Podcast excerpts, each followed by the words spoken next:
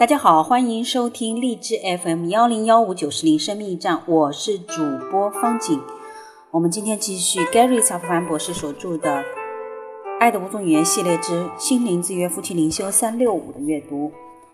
二月九号，过去的失败，没有一人，连一个人也没有，没有明白的，便没有寻求上帝的，都是偏离正路，一同变为无用。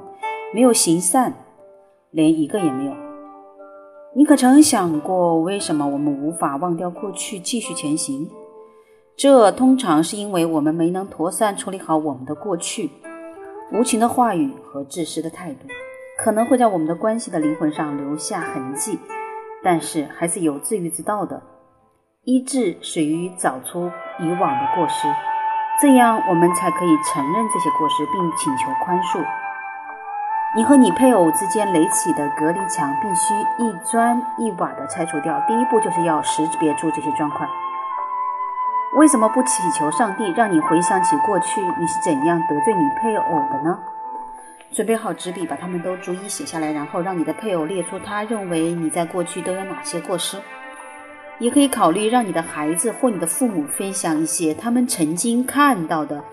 你对配偶说话严厉或做出不友善之举的时刻。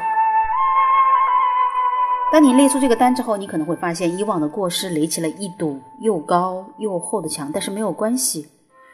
每个人都犯了罪，得罪了上帝，也得罪了其他人。承认和找出我们过去的失败，就是拆墙的第一步。是的。承认和找出过去的失败是拆墙的第一步。好的，过去的失败，今天就阅读到这里，我们明天继续。